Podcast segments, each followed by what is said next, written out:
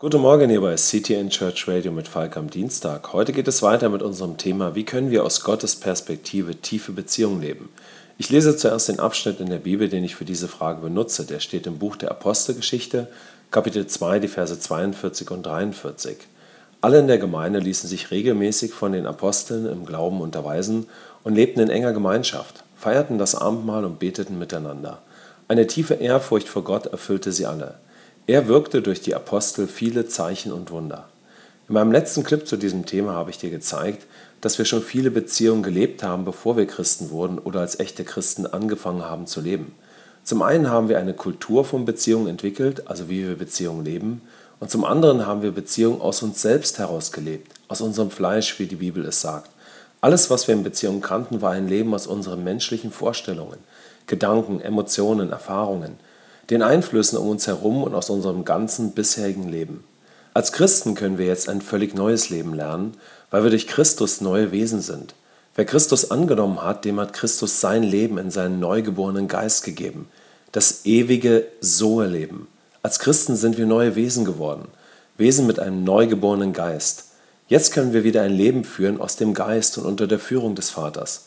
Ein Leben mit derselben Identität wie Jesus und ein Leben, mit einem Lebensstil wie Jesus, der Sohn Gottes, es gelebt hat. Und so werden wir natürlich auch Beziehungen ganz neu zu lernen haben. Beziehungen, weil du jetzt sein Leben in deinem neugeborenen Geist hast. Und so habe ich dich gefragt, ob du dieses neue Leben als Christ wirklich weiter ergreifen und lernen willst, mit deinem ganzen Herzen. Wie bereit bist du wirklich dazu? Wie klar ist dir schon, dass echte, wertvolle Beziehungen, nach denen wir uns alle sehen, nur gelingen, wenn wir nun ein völlig neues Leben lernen? Ein Leben, in dem uns der Geist Gottes bestimmt und unser neugeborener Geist unser Leben dominiert, sodass wir immer mehr leben wie der Sohn Gottes. Wenn wir als junge Christen nicht wirklich lernen, so zu leben, ganz praktisch aus unserem neugeborenen Geist und durch die Wahrheiten Gottes, dann werden wir zum Beispiel in Beziehungen zum einen so leben, wie es schon immer unser Stil war, und zum anderen werden wir Beziehungen weiter aus unserem Fleisch und all unseren alten Vorstellungen leben.